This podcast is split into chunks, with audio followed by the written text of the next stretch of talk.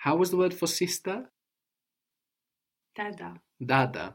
And we mentioned that we can use this also to address females of more or less the same age, no? Or younger, dada. My sister? Dada yangu. Dada? Yangu. Is it the nu on the end? What were you thinking? An O or a U? I was thinking of O. U. Ah, U. Remember, so you have a lot of uh, vowels in French, mm-hmm. no? But in Swahili, there's no confusion between an O and an U. Mm-hmm. So this goes for English speakers as well. They have much more vowels in Swahili. In Swahili, we have A, E, I, O, U. So we want to be clear what vowel we have. Otherwise, we might end up fooling between the two because we're not sure and it gets very grey and dusty. So, yangu, dada yangu. Dada yangu. And my work? Kazi yangu. Kazi yangu. And actually, the word for my isn't yangu, it's angu. The Y is just matching, for example, with kazi. We have a I sound because kazi is from the N group. And when we put that I with angu, we get yangu. What was the word for coffee? Do you remember? Kahawa. Kahawa, very good. And this is also in the N group, being a foreign noun. Not all foreign nouns are in the N group, but a lot of them end up there. So my coffee? Kahawa yangu. Kahawa yangu. How was coffee place or restaurant? Mkahawa. Mkahawa. And what group is this in? What noun group is mkahawa in? Mu. Mu. Good. And what do we use to refer to mu nouns when we refer to them? U. U. And what might happen to this u when it comes in contact with angu? So, give it a try. If you want to say my restaurant, how might it be? Um, give it a try out loud, see what happens. Mkahawa wangu. Mkahawa wangu. Mkahawa wangu. When you put that U and that A together of angu, the U will change to a W. So here we get wangu. Mm-hmm. No? So this might look really random. Why do we have yangu here and wangu there? No? But it's making sense. We have the I from the N nouns, for example, changing to a Y, and the U from mu, changing to a W before the A, as we've seen it do before other vowels as well, no? For example, ninamwona, no? I see him. We have the U of the mu there, also changing to a W. So we see that the word for my is actually angu, and when we say yangu, wangu, we're matching it. What was the word for book? Kitabu. Kitabu. If you want to say my book, my food, what do we use to refer to ki nouns? Ki. Ki, just ki, no? But when we add this ki to the a of angu, it becomes ch. So my book is kitabu changu. We saw chakula, which means food, and we said actually this is a ki noun, no, but ki plus a of akula became ch, chakula. How would you say my food? Chakula changu. Chakula changu. What was to give to? Kupa. Kupa, very good. I gave them my book. Niliwakupa kitabu changu. Niliwakupa? No, niliwapa. Niliwapa, because we're referring to something else inside of the verb there. No, we don't keep the ku. Niliwapa kitabu changu. I gave them my book. I gave my friend my book. I gave my friend my book. Nili nilimpa rafiki yangu kitabu changu. Nilimpa rafiki yangu kitabu changu. Very good. So we have nilimpa because when we refer to a person, like Rafiki yangu, like my friend, we also repeat that information in the verb. No, we say, I gave to him, my friend, my book. Nilimpa Rafiki yangu kitabu changu. Very good. What was what? Uh, nini. Nini. And who? Nani. Nani. Which was gani. Gani. Gani. How would you say, which book did you give him? So you will say, you gave him bukwich? Ulimpa kitabu gani. Ulimpa kitabu gani. Kitabu gani ulimpa. So in English we kind of overuse what. No, in English maybe more commonly would say, what book did you give him? At least colloquially. No, but this would be which in Swahili. Which book did you give him? Kitabu gani ulimpa. Ulimpa kitabu gani.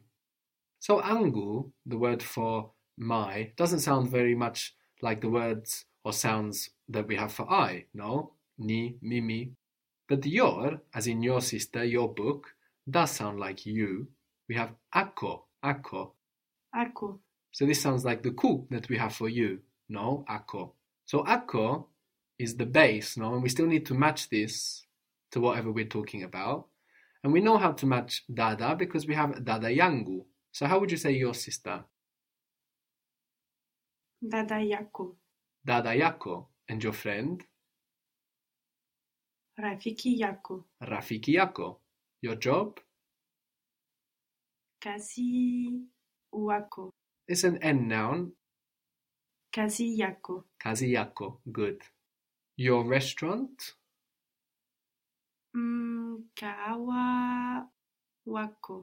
Very good. Mkahawa wako. Very good. So we have mkahawa, mu noun.